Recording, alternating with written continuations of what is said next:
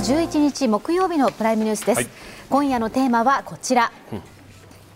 能登、半島地震対応と危機管理の課題です。今夜のゲストをご紹介します。元内閣危機管理官の米村敏郎さんです。よろしくお願いいたします、はい、よろしくお願いします。東日本大震災や熊本地震で自衛隊の災害派遣に当たられた元統合幕僚長の川野勝利さんです。よろしくお願いいたします。お世話になります日本大学危機管理学部教授で学部長も務めていらっしゃる福田充さんです。よろしくお願いいたします。よろしくお願いします。そして中継でのご出演となります、うん、石川県知事の長谷博さんです。よろしくお願いいたします。よろしくどうぞ。お世話になります。ここで石川県知事の長谷博さんに最新の状況と課題を伺っていきたいと思います。長谷知事よろしくお願いいたします。報告いたします、はい、今日の午後2時現在でですね、うん、死者213名、負傷者567名、安否不明者37名、重火被害は前回半壊で分かっているだけで1918棟ですが、はい。実は四市町において未調査です。はあ、孤立集落が22地区2562名、はい、避難所が400箇所、うん、避難者数が2あ2万3650名、はい、停電が1万3600戸、はい、断水が5万7852戸。うん。この数字を見ただけでもですね、はい、あの発災からもう11日経ちましたが、うん。うん、被災地の皆さんは大変な思いで生活をしていらっしゃるということをご理解いただけると思います。知事、すみません、今のお話、あの我々もそれ伺うとこうまとめてはあるんですけれども、ただ、この数字といっても、まだその現状把握できていない町村がたくさんあるという、こういう理解ですよね。おっしゃる通りです。そこの部分は今、今現状、その 調査といおうが、現状把握は全く手つかずの状態なんですか、それとも自衛隊は何人か入ってるんだけれども、まだ数字が届かない、どのような状況なんですか？はい発災日から当然調査には入っていますが、ですね、はいうん、まず発災市町の職員も被災をしたということ、はい、したがって市町職員が、うん。えー、5割、6割ぐらいでまず動かしているということ、うん。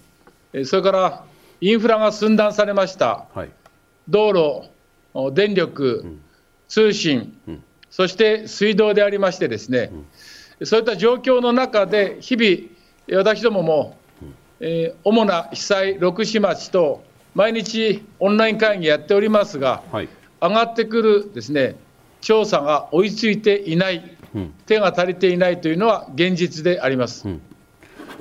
オンライン会議がやれるということは通信インフラは一応その少なくとも町役場、村役場、あの庁舎とはつながっている、こういう理解でよろしいですか？おっしゃる通りですが、はい、残念ながら能登の地形を見ていただいて分かるようにですね、はい、え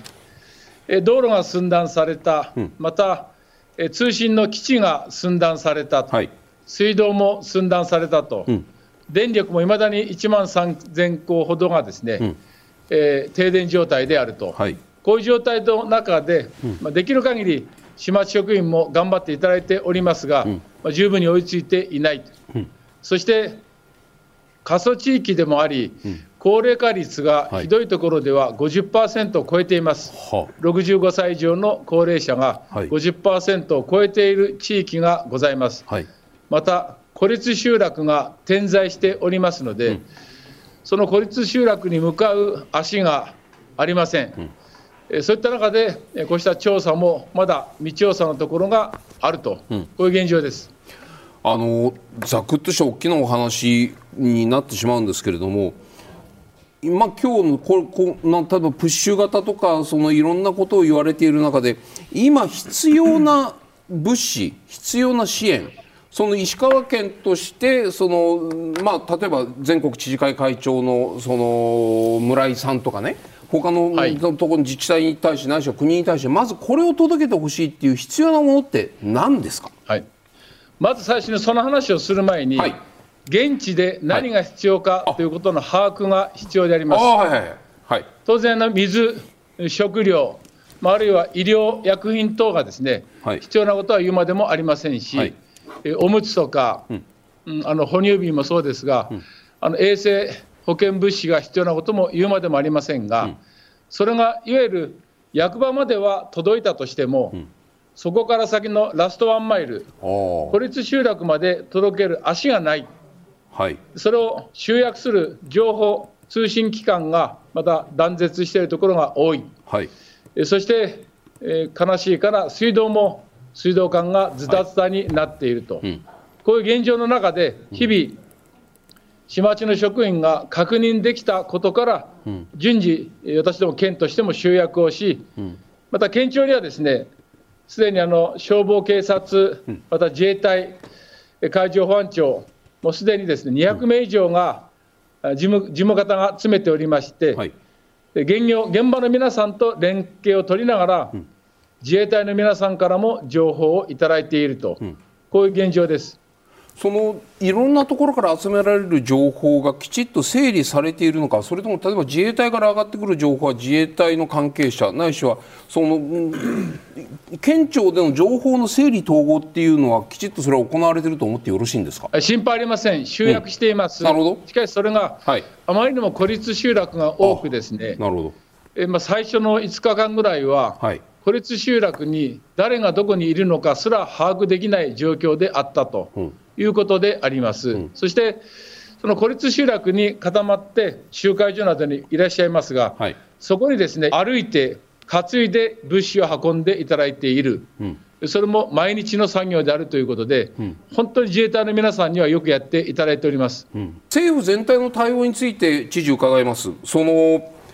遅いとか早いとかってもう分からないんですよ。遅いという批判する人はたくさんいます。で十分やっているという人ももちろんいますまあ県側としてみたらここまでの政府の対応自衛隊も含めて政府の対応というのはまあまあ、長谷さんも国会議員もやっていらっしゃったしその東日本とか熊本の地震のあれもご覧になっている中でね今回の能登に対する政府の対応はもう正直なところどうなんですか？スピード感は。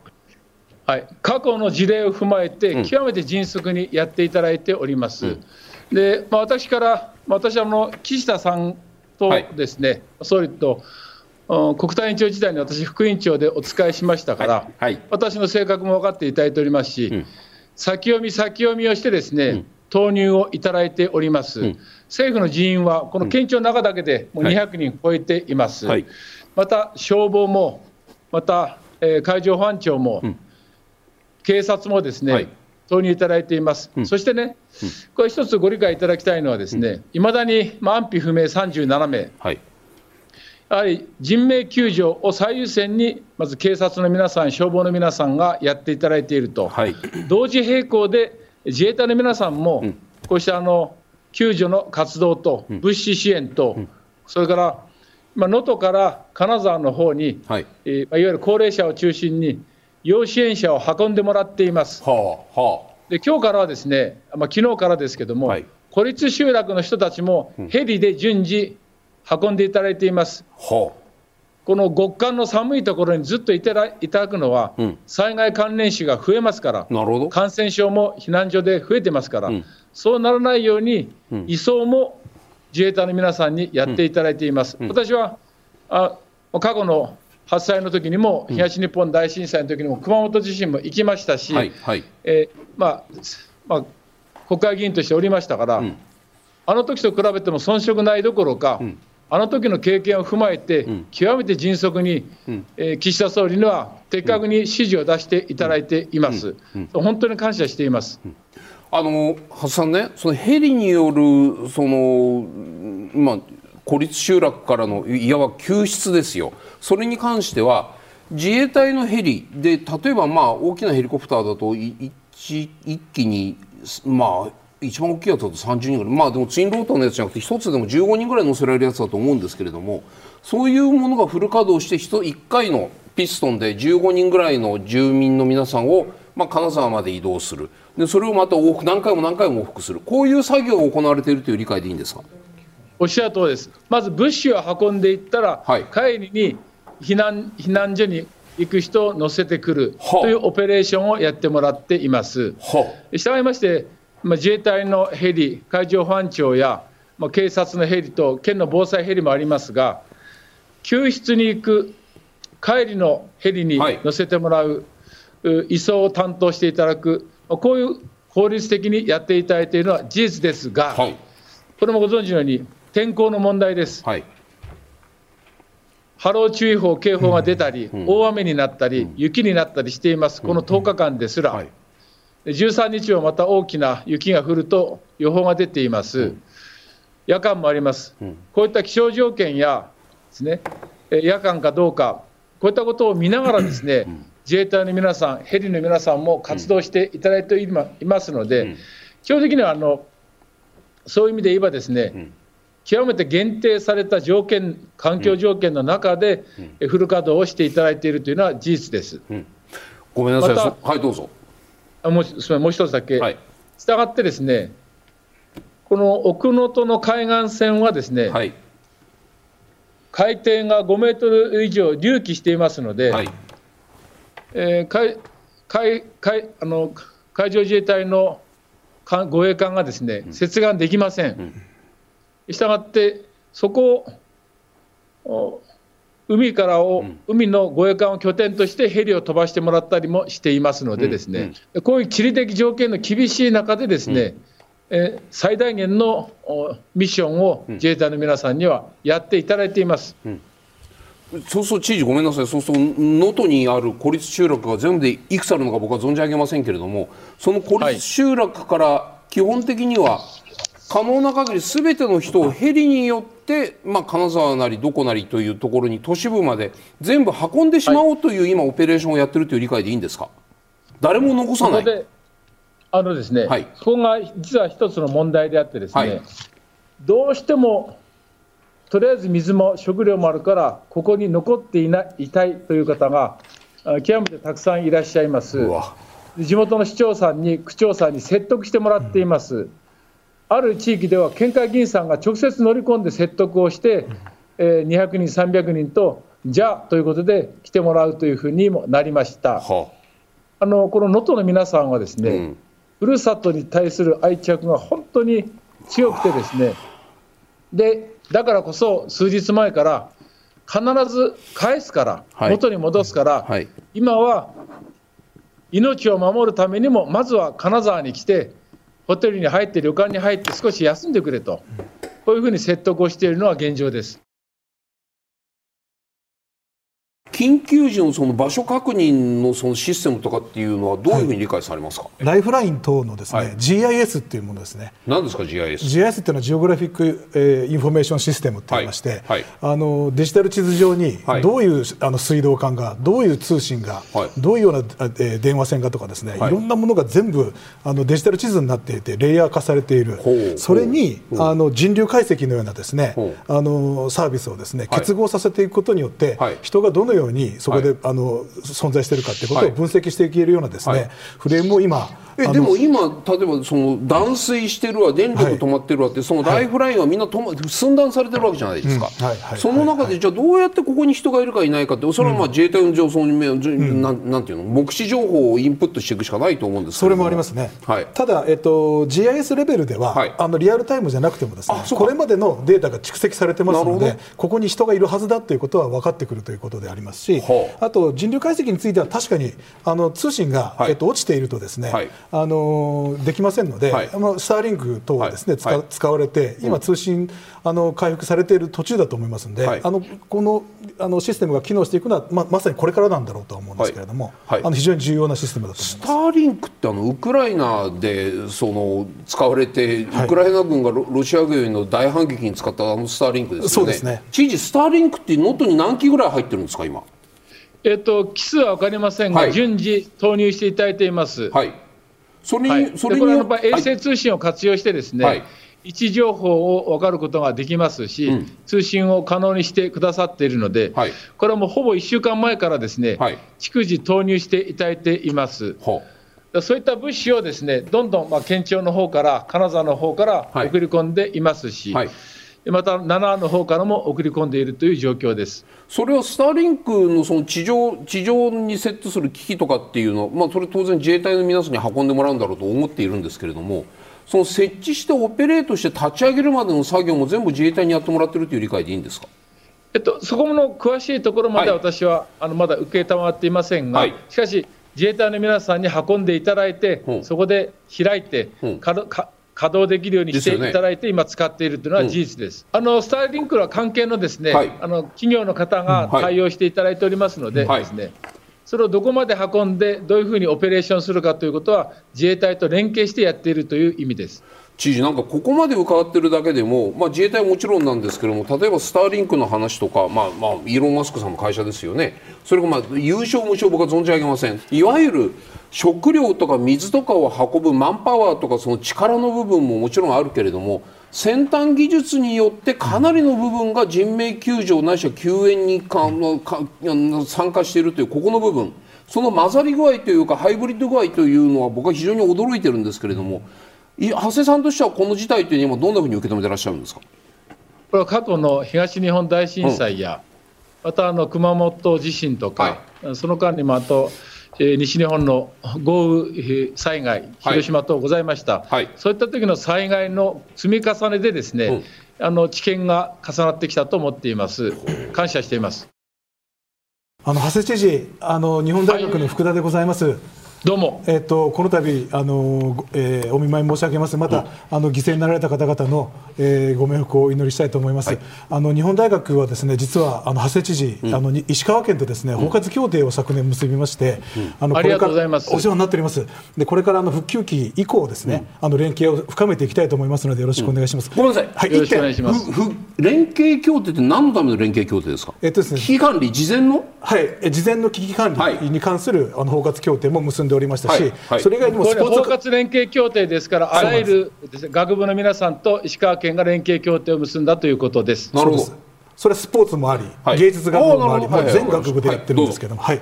えっと、一つですね、はい、自治体がですね災害時には広域連携っていうのを結んでおりまして、うん、その広域連携に基づいて、はい、えー、石川県や市町村がですね、はい、えっと、支援をしてくださる他県の自治体の、はい、えー、支援を受け入れる受援体制っていうのを確立していきながらですね、うん、どうやって多機関をですね連携させていきながらマネジメントするかっていうのが、まさに長谷知事が中心になってやっていらっしゃることだと思うんですがこの広域連携の自治体のですね、支援体制と受援の状況っていうのがどどどこでどういうふうに今うまくいってるのか、うん、もしくはうまくいってないところはどこなのかということ、はい、はい、よ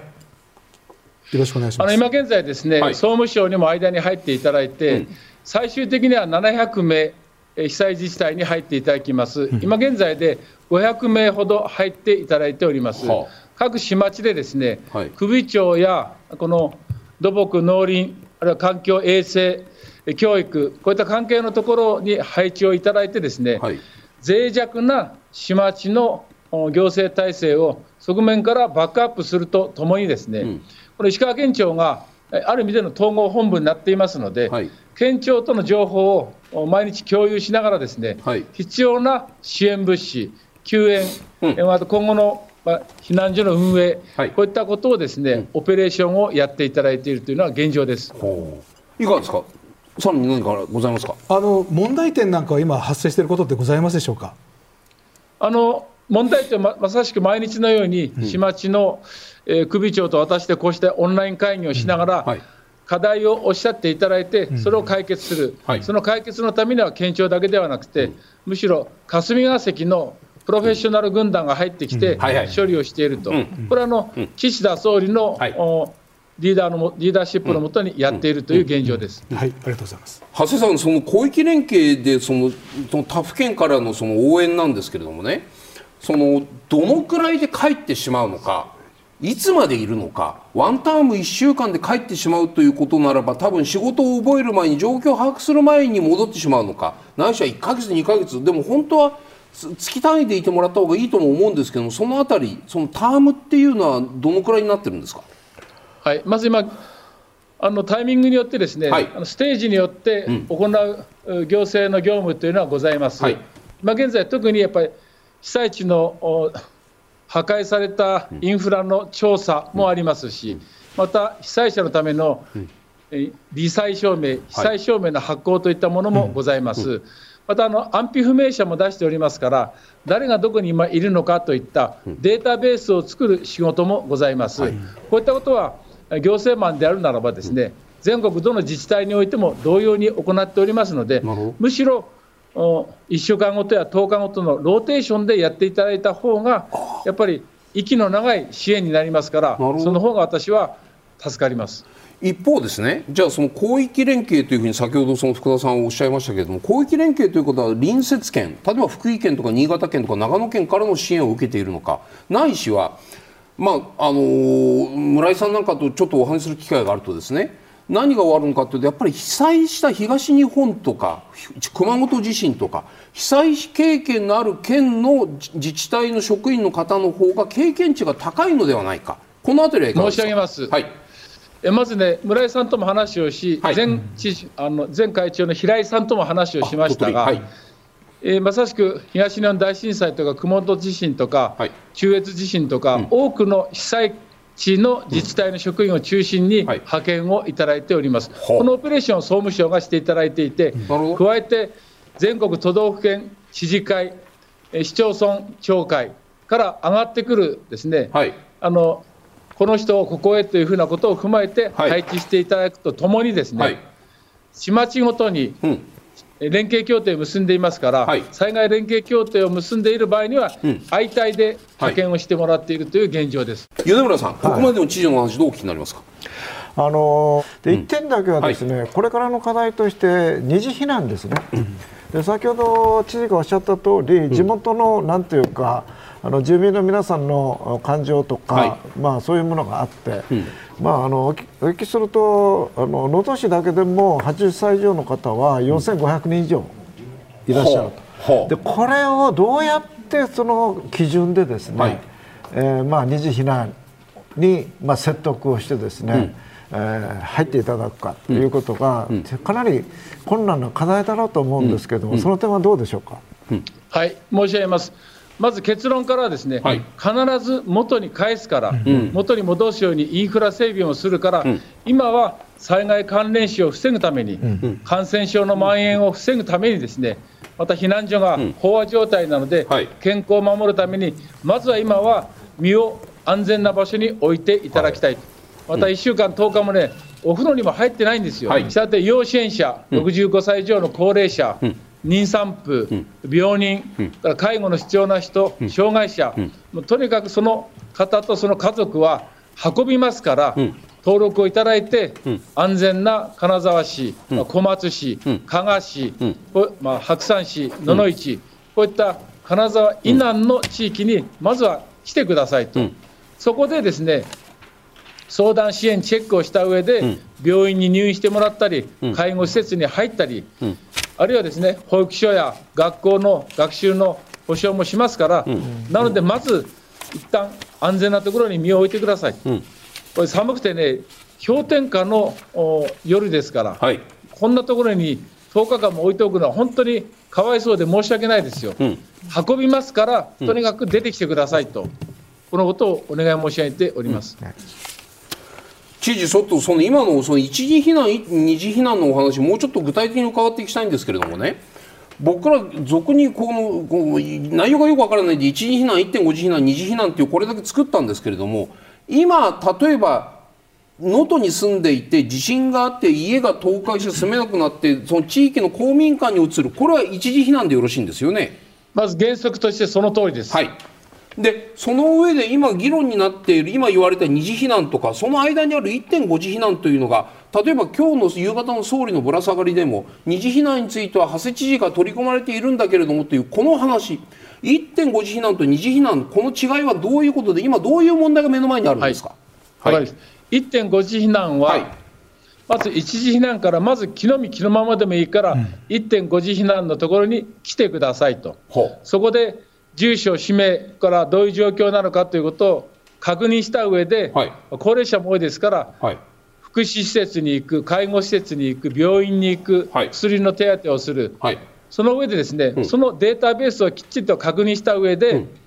安心できる二次避難のホテルとか、うん、旅館とか、まあ、借り上げ民間賃貸住宅とか、そういったところに、まあ、入っていただく、できれば集落ごとに行っていただく、はい、家族ごとに行っていただく、うん、二次避難の場所で、うん、ちょっと落ち着いて、うん、私たちその間にですね、うん、どのぐらいになるかまだはっきり言えませんが、能、は、登、い、を何としても住めるようにしますから、うん、まずは仮設住宅とか、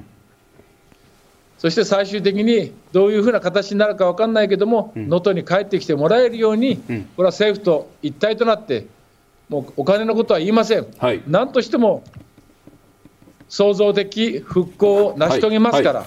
能登、に帰ってこれるように、またキ子祭りができるように、はい、里山、里海を元に戻すように頑張りますから、そのためにも今は二次避難所で待っていてくださいと。こういうふうに申し上げております。いきなり一時避難、例えば地域の公民館、小学校にいる皆さんが、うまくいけば二次避難、金沢とか別の都市のホテルなり、まあ、仮設ができれば仮設住宅に行く可能性ももちろんあるわけですよね。そこまでそこまで行かないときに1.5次避難場所、まあ、イメージとしては金沢市にあるなんか体育館になんかテントがいっぱい中にできてるじゃないですか。あれは1.5石川県のスポーツセンターで、はいはい、ここは1.5次避難で、はい、一旦ここに来ていただいて、はい、いろんな相談にも乗りますし、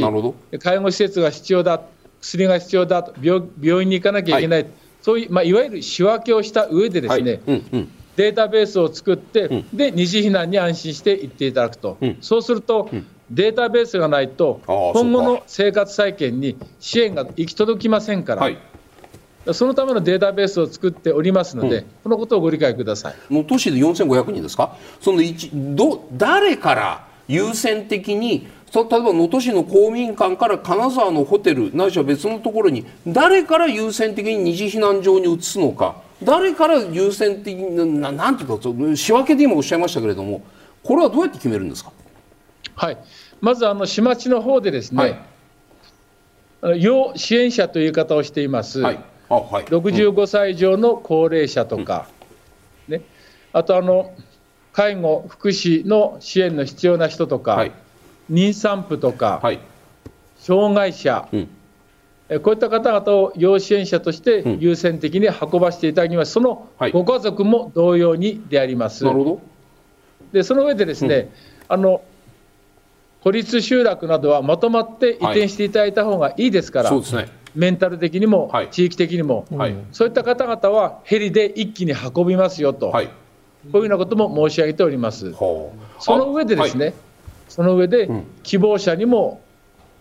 出ていただいて結構ですからと申し上げています。う。ん、なぜならば、あまりにも、うん、さっき能登市と言いましたけど、それ能登町でありますが、はい、失礼しました、はい、淡路町等においてもですね、はい、避難所が飽和状態なんですよ、うん、衛生環境もよくありません、そしてもう一つ大事なことはですね、避難所にいる方だけが避難民ではありません。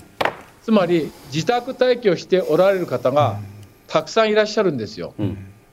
ペットの問題、うん、病気の問題、うん、障害を抱えた人がいるさまざまな事情でですね、避難所ではない場所で自宅待機、自主避難をされている方もいらっしゃるので、当初からその方々にもちゃんと支援物資が届くように、いわゆるラストワンマイル、はい、役場から避難所、うん、避難所からそうした方々にもおにぎり1個、うん、パン1個渡るようにしてくださいということは、私は最初から申し上げております。なるほど、はい、長谷さん、先ほど米村さんのとお話ししているときにね、石川県というか能登半島の人々のその住民のこう心の心のそのなんて言ったらいいんですか自分だけ先にその二次避難をすることっていうのはどうなのかっていうなんかみんなで行くか俺は残るからもっと他の人を先に行ってくれっていうそういうな譲り合いないしは皆で自分だけはどうもっていうそういう気持ちがこの地域の人たちは強いのかどうかっていう。2つ言います。はいどうぞ。能登は優しいや土までもと言ってですね、うん、自己主張するよりも相手のことを考えるというそういう優しさが本当に多く見られます。うん、でもう一点は、まあ、本当に我慢強くですね我慢強く例えば取材に行った記者さんなんかにもおまんじゅうをどうぞ食べてくださいというように、うん、自分のことはさておいて相手のことを思いやるそういう気質の方が本当に多いんですよ。うん、したがっていやそれ気持ちは分かるんだけども今はですね命を守る災害関連死っていうのはありますから、うん、まずは出てくださいというお願いをして、なんとかご理解いただいて、説得をして、集落ごととか、ほんなら分かったわと、じゃあ、金沢の息子や娘のところに行くわと、うん、ここの説得に意外と時間かかってるんですよ。はあ、それは誰がやってるんですか、自衛隊がやってるんですか？いやあの市長はじめですね、はい、また議会の人もやっていただいていたりですね、うん、地域の区長さんがやっていただいたりですね、はい、副市長がやっていたり、みんな総がかりでですね、うん、つまりその一つのもう一つの要因は、うん、水道管が寸断されています、道路も寸断されています。携帯通信の基地局も、もドコモさんも頑張っていただいてますけれども、残念ながら燃料が切れたら、使えなくなったりします。はいこうしたですね電力もまだ1万3000個いっていません、はい、こういう状況で我慢にも限度がありますよと、うん、命に関わりますから、とにかくやっぱりまず、二次避難所に行くために、まず1.5、1.5次避難所に行って、データベースを作って、そこから希望を踏まえて、ですねホテルや旅館や、あるいは公営住宅に運びますから、だから出てくださいとお願いを申し上げてるんです。うん長谷さんメールがもうこんな来てるんですけど2枚だけ答えてください。はい、お願いします、はい、えー、茨城県の方からです。自衛隊と自治体から派遣されるレスキュー隊はどのような役割分担をしているのでしょうか国防が本部である自衛隊の負担軽減のためにも各自治体のレスキュー隊の統合編成や指揮命令系統について例えば想定される災害発生地域に応じて平素から整備しておくべきではないでしょうかというご意見が届いていますがいかがでしょうかあ当然でありますし、うん、やっていらっしゃいます、うん、だから自衛隊の諸君はですねまずは国防なんですよ、また災害支援、はい、また国際支援、うん、この大きな3つの任務がある中で、ですね、国防を担う覚悟と訓練をしているからこそ、この過酷なですね災災害現場においても、黙々と任務を果たしていただいています、それを統合するリーダーもいます、そのことはぜひご理解ください、われわれは本当に感謝しています。もう一つお願いします。兵庫県の方からです。在日米軍の援助支援は必要ですか？いかがでしょう、うん、はい。申し出があれば私はお願いしたいと思っています。なるほど。能登空港の復旧に関しては今どういう状況なんですか？仙台空港における友達作戦みたいなもの僕らすぐ思い出すんですけれども。あの本日から使えるようになったと聞いておりますし、はい、ずっとですね、はい、あのヘリコプターはずっと使ってるんですよ。はい、でその能登空港のそばにある日本航空学園の、はい、まあ、梅沢理事長にもご理解いただいて、そこの校舎もですね、えー、職員たちや警察の皆さん、自衛隊の拠点として使わせていただいています。そういう状況なので、日本航空学園の学生さんたちは、山梨の方に多分移転されたはずです。それほどですね、本当に皆さんにお世話になっておりますので、本当に感謝申し上げます。知事、最後にね、ボランティアとか寄付とかって今どういう受付の状況どうなんボランティアまだ受けてないんですよね。はい、あの冒頭申し上げたようにですね、能、登、につながる道が、うん、残念ながら寸断されています。はい、で細い地方道のようなものをそれも1車線で片側通行で行ったり来たりしているので、はい、申し訳ないけどボランティアの皆さん、まずはですね、うん、緊急支援物資を運ぶ人、医療支援者、でまた能登から金沢にバスで今、ピストン輸送してますけども、うん、そういうこれを最優先させてください。ただボランティアの皆さんには登録の方はお願いし、はい、タイミングを見てですね、はい、お願いしています、うん、でないと、ボランティアの皆さんが二次被害、二次災害に遭ってしまいますから、はい、ここはぜひご理解いただきたい、うん、我々は命を守る、能、登、の皆さんの現状を守る、そして二次避難所への移動をスムーズにしたいと、うん、そんな思いでやっています。寄付はどうですか？県の、はい、寄付金に関しては、支援金に関しては、あの県の方で口座、はい、あの間口はもう開いてらっしゃる。すでにスタートしていて、ですね、はい、まあ、20億円を超えるほどの、うん、いただいておりますが、はい、まあ、今、寄付金は本当に感謝していますが、うん、まずは被災地の避難所の皆さんの生活を守ると、うん、そのためにどうするかと、優先順位をつけて対応しています。はい。本日長谷知事のご出演ここまでとなります。大変な中どうもありがとうございました。あ本当皆さんどうぞ助けてください。よろしくお願いいたします。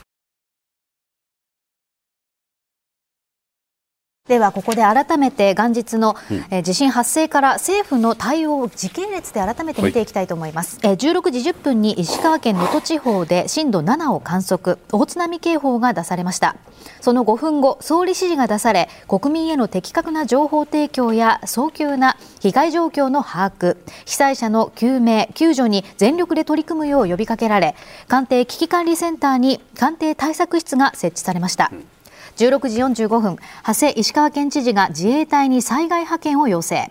17時6分に林官房長官が会見し17時17分に岸田総理が官邸に入り記者団の取材に応じました。17時30分に特定災害本部が設置され20時に第1回特定災害対策本部会議を開催23時36分に岸田総理が会見に応じ内閣府調査チームが金沢に到着していることや、うん、特定災害対策本部を非常災害対策本部に格上げすることなどについて述べました、うん、こういった時系列だったわけなんですが米村さん改めて政府の初動対応はどうご覧になってますか、うん、スピード感も含めていかがでしょう私は印象としては極めてスピーディーだったと。思います、で特に、はい。あの非常災害対策本部のセットというんですけれども、あの7時間ちょっと経ってるんですけども、うん、この時点でですね現地の状況っていうのは被害状況っていうのはほとんど分かんないですおそらく、分かんないですね。これは、うん、あの私もあの何回も経験してるんですけれども、はい。はい、本当に最初分かんないんですよ、でその中で、まあ、非常災害対策本部を立ち上げたっていうのは、まあ、これまでの経験値も踏まえての判断で、それともう一つはですねこういう場合はねトップの判断と決断がね一番重要なんで、うん、まあ、この段階で総理が本部長になって立ち上げたということは、非常にスピーディーで良かったというふうに思います。はい。ただ、どうですか、もうだから、まあ、野党も含めて遅いんじゃないかという批判って、やっぱり必ず出てくるんですよ、この早いか遅いかの基準っていうか、物差しっていうのは、僕らはどこに置いたらいいのかって、これは分かんないんですよ。うんどう見たらいいんですか？物差しっていうのは私はその、ね、客観的なものが何があるか分かんないけど、はい、その被災状況ですよ。なるほど、うん、基本的には。これどれだけ大きいあの災害なんだと、うん、そこの判断で、うん、この7時間後の情報が入ってない中でもですね、はい、これは相当大きい災害だという判断のもとに立ち上げた、はい、もうそれしかない。なるほど、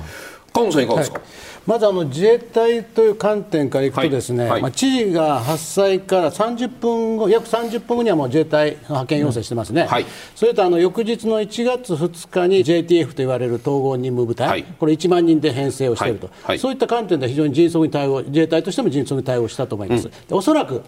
状況を見てですねこれ2万人ぐらいに増強する3つあの腹は持ってたんだろうと私は思いますが、先ほど申し上げた通り、あの大量に投入してもその思いのほか道路が寸断されたのででここはだからいかに人間を入れても逆に混乱するだけだということでこうあの今あのような段階的な投入に切り替えたんだと思います。これはでも川野さんの立場からすると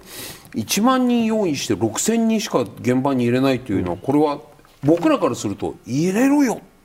ていうふうに、さっきの例えば知事の話を伺っていてもね、じゃあある限界限界集落じゃ孤立集落に対して10人行くところに自衛隊員が15人行ったらもっと救援活動が進むんじゃないか、うん。うん、そういうもんでもない。あのですから東日本大震災の時は10万人以上の統合任務隊がした。んですね、まあ、エリアが大きいということになりました、であの熊本の時は私、東欧爆力だったんですけども、あの時は最終的に2万人に、えー、と4、5千人入れた。んですよね。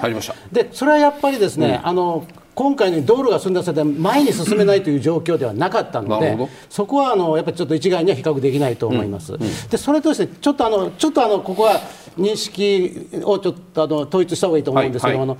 総理、うん、えー、官房長官がですね、はい、えー、熊本との比較をして、今回少ないんじゃないかという指摘を、まあ、記者から受けてですね、でその答えとして、いやいやと。であの、熊本には大きな部隊がもともとあったので、それでそれで、えーとあの西川県にはそんな大きな部隊はなかったと、だから一概に数で比較するのはという言い方されたんですが、ただ、統合任務部隊を編成するということはある意味の戦時編成を取るということですから熊本の時も確か、うん、あの私の今日で北海道からも呼び集めてます、だから全国からこれ呼び集める話であって、はいはい、地元に何名いたからどうのこうのということは、うん、統合任務部隊を編成した時点には、あまり意味をなさないんですよ、そそこそこの議論が違うんです。それも全国から呼び集めると。こういうことですね。いや確かにその例えばそのこのこの言ってると6日目9日の段階で6300人という自衛隊を入れてるんだけれども、うん、この6日目この8日目8日9日の段階発災以来1週間ぐらいの段階で熊本だと2万5000人入ってるんですよ、はいはい、そうするとじゃあこの人数4倍の違いはね、はい、川野さんのお話だと、まあ、要するに例えば地理的な条件、はい。その入れようがない、はい、やむを得ない条件があるんで、はいはい、準備はできても入れられないから6000人なんだという理解が正しいんです、ね、正しいと思います。熊本にはたくさん自衛隊が駐屯していて、ええ、周りにもいて、え、しかもなんさまあ、海はあるっていうんですが三方陸でアプローチしやすいから2万5000人あっという間に集まったというのが説明なんですよ。というか2万5000人を集めあの招集をかけた全国からですね、でそれをどーんと入れる、まあ、なんていうかこうあの地理的な背景があったということですね、で今回はおそらく、あの1万人は動員したけども、前に進めない、それでどんどんどんどんその道路を切り開いて、そして1000人、2000人というこ、結果、まあ、これ蓄次導入と言われる方がいるんですが、蓄次導入せざるを得なかったというのは今回の私は実態だと思います。はいはい、ここはやっぱ熊本とは違うと思います。この件について米村さんいかがですか？これも自衛隊のこの投入の仕方というのは米村さんご覧になると当たり前の展開ですか、あのー、自衛隊は本当に頼りになるんですよ、うん、これは実際問題としてですね、はい。はい、でそのバンと出してもですね、はい。はい、動かなきゃどうしようもないわけなんです。よ、はっきり申し上げて、でこれだけの非常に悪い条件下でですね、どうしてもそこを制限がある、それを切り開きながらどんどんどんどん投入してやっていくという形になっているわけで、私は蓄次投入ではなくて、あの状況に応じた適宜投入になっているという印象です。福田さん、はい。危機管理上はその後出し小出しは最悪だというふうに、以前福田さんから教わったような気がします。これは今回はこれはそうじゃない。えっとですね、はい、あのお二人おっしゃる通りで、はい、うまくいってる部分もあるんだと思うんですけど。はいとはいえ、うん、あの今回の,、あの政府の対応の教訓をですね、うんはい、やっぱり得る必要があって、はい、そこの一つはですね、うん、1点目はやっぱり情報収集、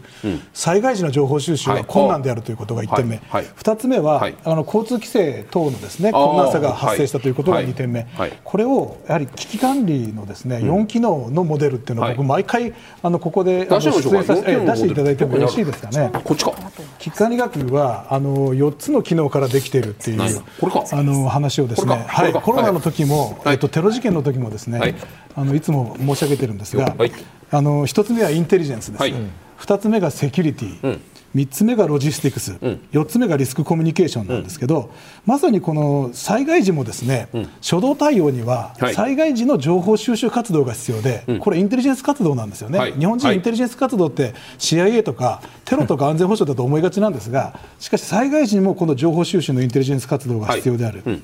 えー、そしてもう一個、先ほど交通規制の問題っていうのは、これ、ロジスティクスの問題でありまして、はいはい、えーと、はい、これあの、物資の輸送なんかもそうですし、ボランティアなんかもそうなんですけど、これ、全部ロジスティクス、これ、災害ロジスティクスっていう、ね。はい、あの言っていいかと思います。はい。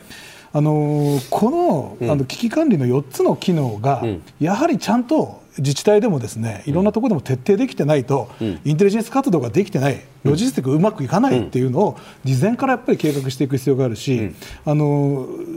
こういう災害が起きた時も必要です。ただちょっと特にですね、はい、情報収集の点ちょっと、はい、あの先にお話しさせていただければと思うんですが。はいえっと、災害時の情報収集は、自衛隊機がですね、はい、やはりまずは上空から、はい、あの入っていってですね、はい、まあ、今回 F15 棟も出たスクランブルで出たということですけれども、上空の撮影で、うん、えっと、輪島の、うん、火災なんかも分かります、津波も分かります、うん、もう一つは衛星衛星画像で宇宙から撮っていくっていう、これ、特定秘密なんで、実はあまり報道では出てきませんけれども、やはりかなりのあのレベルで分析が可能である。なるほど。これインテリジェンス的にはちゃんと機能したえっとですね、うん、そのレベルでは機能してるんです、ただ、それは、はい、えっと、人がどこでどう動いてるかまではわからない、はい。瓦礫の下まではわからないんですね、そうなってくると、現地からの状況の報告っていうのは、うん、電話とか通信でですね、現地から上がってくる情報を吸い上げていくっていうことがあったんですけど、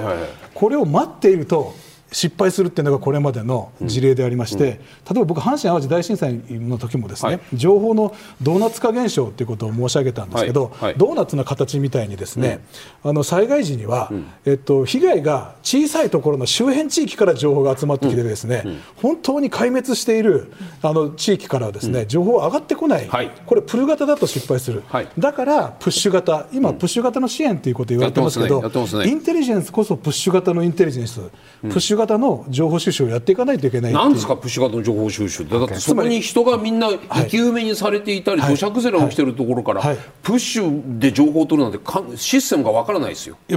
これがやはり難しいんですけども、はい、結局はそこに入れる自衛隊、消防、そういったところを、はい、もう迅速にですねどんどんどんどん被災地に入れていく、はい、そのために結局、その後のロジスティクス、うん、交通規制っていうのは、初動こそ大事なんだというのは、そういうことにもつながってくる、はあ、えー、そ、ね、そうするとね、福田さんね、ロジスティクスっていうと、今こう地図、こっちが出た方がいいのかな、地図、この能登半島の道路通行情報っていうことで、まあ、今、映像、あっちも出てますけれども。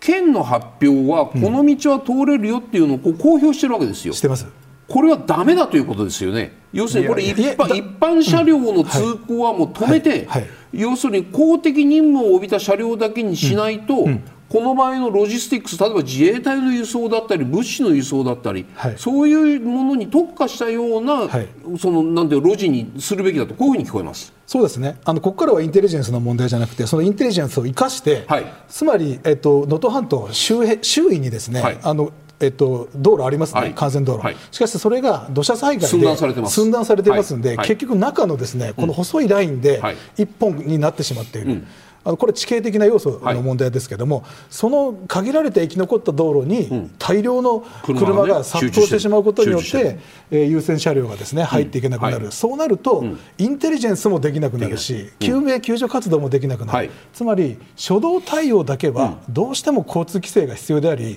優先車両にやっぱり特化して入ってもらうべきだということは、本来やるべきことで、これ、首都直下地震の時もあの警視庁は何やるかというと、やっぱ幹線道路の、えーと、交通規制をやるんですよね、うん、これあの警察のあの仕事です。じゃあこれがあの石川県警がなんで最初からやらなかったのか、はい、やれなかったのかっていうことが問題で、これ地域防災計画の中でですね、そこまであの決まってなかったのか、作文はできてるけれども、オペレーションレベルできちんとそこが想定されてなかったのか、その検証と、まあ、考察はここでする必要がある。福田さんのさっきそさんとのやり取りの中でね、はい、日大と要するに石川県の統合運用じゃなくて何でしたっけ？包括協定です。はい、統合運用って自衛隊の言葉でした、はい、そその中には、はい、当然そのここのところ石川県ってずっともうここ10年以上ですよ、はい、マグニチュード5とか6とか、震度5とか6とかっていうのが毎年のようについてくる中でそれの有さらに大きなものが発災した時にどう対応するのかという準備の危機管理の話、当然あったはずですよね。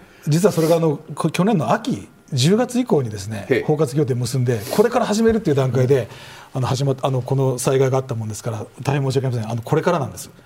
なのでこれからちゃんとあのこれですね検討していかないといけないし。そうそうそうそうあのでもあのたらればになっちゃうんだけれども、うん、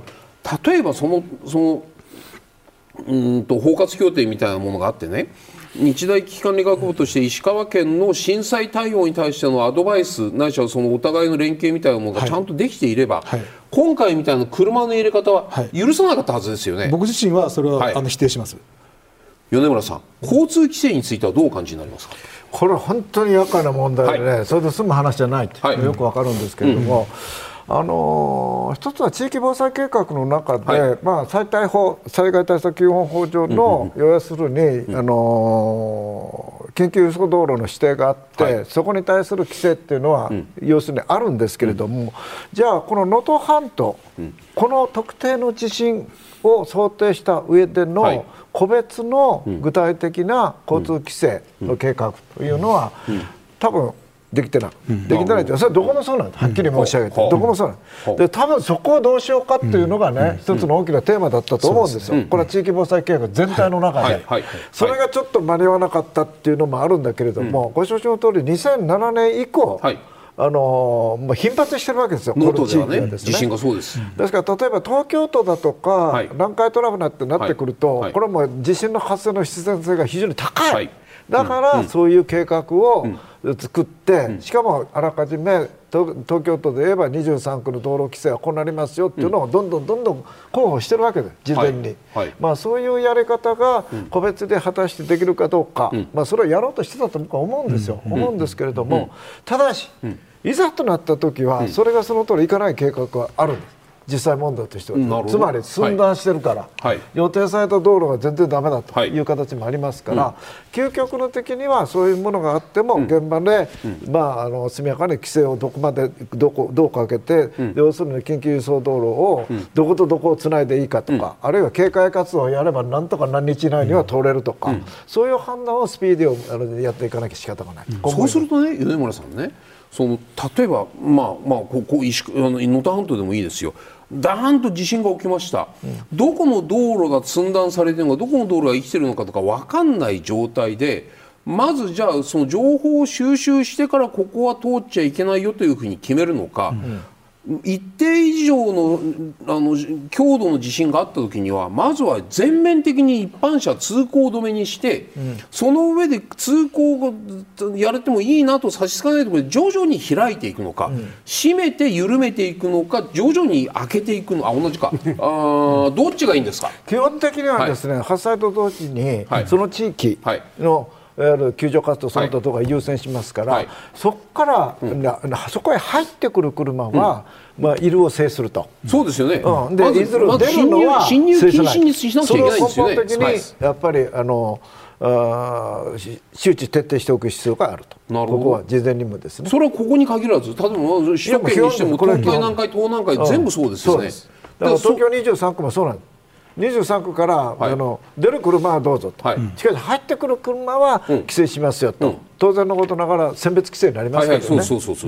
そういうことをやっぱり基本ですよとい。うことを、もう発災と同時に、うん。あのまあ、事前にですね、はい、そのことを周知徹底しておくと。いうことは極めて重要だと思います、うん、ごめんなさい。僕僕が知らないだけだったら本当にごめんなさいなんですけど例えば東京で大きな地震があった時に、うん都内への一般車の乗り入れは全面禁止にされますっていうことになってるんですか？なってますよ必ずしも。要するに今ある程度選別の部分はありますよ、はい、選別の部分はあります、ただ基本的には、はい、あの緊急輸送が最優先ですから、はい、そこのところに関して言えば、うん、この道路は使えませんよというか、のシステムにはなってます。当然。なるほど、川野さん、例えばその救援に向かう自衛隊にしたらですよ、うんうんもう一般車通行止めにしてもらわなかったらどうにもなりませんよね。入ろうと思ったらピャーっとつながってて、うん、っていう。そうですね。それは東日本においてもどこにおいてもずっとそういう、なんて言ったらいいんですか？渋滞の中動きが取れない自衛隊車両ってよくあったん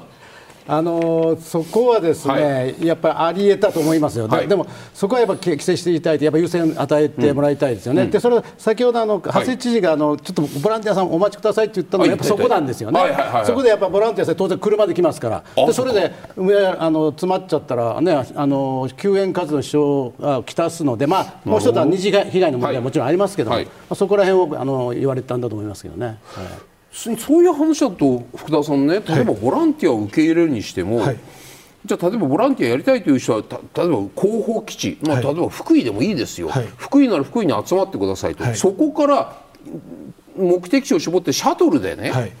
往復するみたいな、はい、そういうシステムができていないと受け入れられない、はい、こういう理解ですよね。おっしゃる通りですね。それってでも日常的にね、うん、まあこれからごめんなさい、これから石川県とその日大危機管理課部がどこに相談するのか僕は知りませんけれども、はい、そんなオペレーションを事前に用意するところまで握りきれるんですか？それが必要なんです。つまり地域防災計画の中に自治体がどうやってボランティアをマネジメントするかということが組み込まれていかないと回らないんですよね、はあ、それはあの自治体の中では例えば社会福祉協議会というところがボランティアをマネジメントすることになりますけれども、それ平常時から連携をしていきながら、そして危機が発生したら災害が発生したらどういうふうにあの参集してもらうか、うん、それには空間軸が必要だし、はい、つまり被災地の本当の厳しいところじゃなく、うん、その周辺のところからちょっとずつ入ってもらっていって、うん、えー、本丸に入っていくってこともあるし、時間軸も大事で。はい。災害対策っていうのは、まず発災期があります、うん。はい、発災期っていうのはもう、え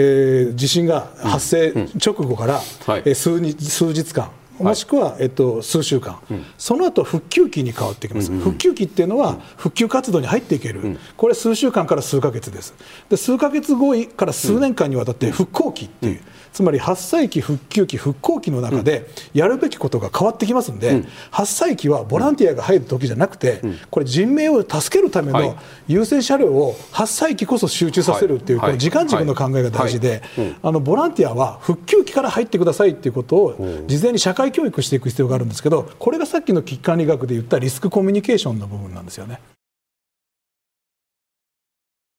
いろいろな部隊、いろいろな判断基準があって、いろいろこう政府の政権が政策政策判断の頭脳があるんですよ。最後その実力部隊というか実行部隊は自衛隊、消防、警察、まあ、もうほぼほぼ本当に今回みたいなところで自衛隊にぐっと集まってしまう。これはどうなんですか？もうちょっと他のさまざまな部隊をいろいろ多様な組織を作っておいた方がいいのか？それとも自衛隊に当初からもっとまあ、分かりやすくさまざまな状況に耐えられるように訓練もしといてくださいね。予備役も含めて人材の厚みを増して有事に備える組織に変わってくださいねというふうに言った方がいいのか。ここはどうご覧になりますか？あの私はその自衛隊とか、はい、警察とか消防とかっていうのはい。ざときに、はいまあ、いろんなあの多様な形で、はい、あの運用するというのは、これはもう当然の話だと思います、ここは。うん、でアメリカ型のピーマンというものが、はい、直轄のものを持ってますけれども、はいはい、結局それが日本で果たしてどう有効に活用するかっていうのは、ちょっと問題があるなと私は思ってます。えあの基本的にはやっぱりあの現場を中心にして考えなきゃいけないわけであって、でそれよりも日本は確かにあの縦割りと言ってますけれども、しかしそれは分業なんです。ある意味ではね、で分業した方がそれぞれの、要するに能力が高まる高度専門化してるわけですから、一律にやるっていうわけにはなかなかいかない、それをどう統合的に運用するかという問題だけ、でそれは今までの経験値の中からでも統合運用という形で、要するにあの活用ができるノウハウは培ってきてるわけですから、これはこのまま進んだ方がいいだろうと思います。そうするとじゃあ例えば自衛隊のその任務というか役割としてね、うん、まあ、自衛隊法僕はしてません。そこの部分どうなってるのか存じ上げませんけれども、うん、国家の危機に際して何かかんかっていうことの部分の中に原子力災害とか感染症とかもちろん国防案件もあれば自然災害もあるみたいなね。そういうものにもちゃんと列挙するとか、してあるんですか自衛隊法って目的に。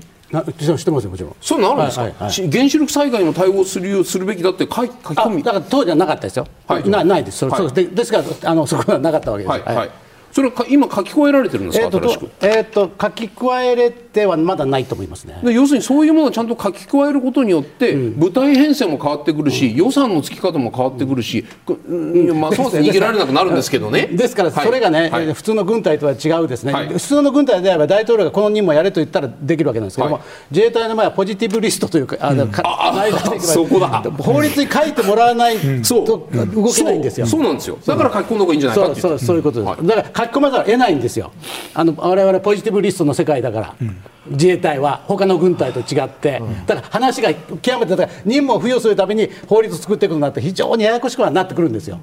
ところがあの普通の軍隊はネガティブリストってこれはやっちゃいけない。あと全部やれますから。あとは大統領が命令すればいい大統領が命令すればビンラディになって朝できるわけです、ということなんですよね。なるほど、はい、ここは法律のその体系的な話にもなってます？そこの議論は私はそのあまりあの詳しくはないんだけれども、うんうん、あのどっちかというとやっぱりネガティブリストの方が実態に合ってるんだろうなと私はそう思います。それから、原子力災害について言えばですね、はいはい、以前あの JCO の J JCO, JCO ああそこの臨界事故があった、あれがまあ最初なんですけれども、今回の福の福島のケースはですね、うん、全然スケールが違うんですよ。だからはっきり言ってあれをね具体的に想像と準備で対応量力があったかってなかった、うん、はっきり言うと、うん、だからあれを教訓にして、うん、この手のものが起こった時にどうするんだという計画を作ってます、作ってます、その中で自衛隊の果たす役割っていうのは極めて重要な部分があるんですから、それ今ないというんであれば、ちゃんと入れてもらわなきゃ困るなと思いますね。福田さんはいかがですか？法整備。自衛隊をもしそのそういう時のじじじあの実行部隊として使うというか頼りにする、はい、ラストリゾートとしてその位置づけるのであれば、もし菅さんおっしゃる通りにポジティブリストによって組織運営の根拠がそこにあるとすれば、はい。はい、ポジティブリストに加えなくちゃいけないかどうかここの部分です。おっしゃる通りです。あの危機管理の観点から言うと、はい、ネガティブリストがやりやすいに決まってるんですよ。これイギリスだってそうですし、アメリカだってそうですし、法律で禁止されなかったら何やってもいいんです、なんかすっごくそうなると大胆な。そう それがじゃあ日本に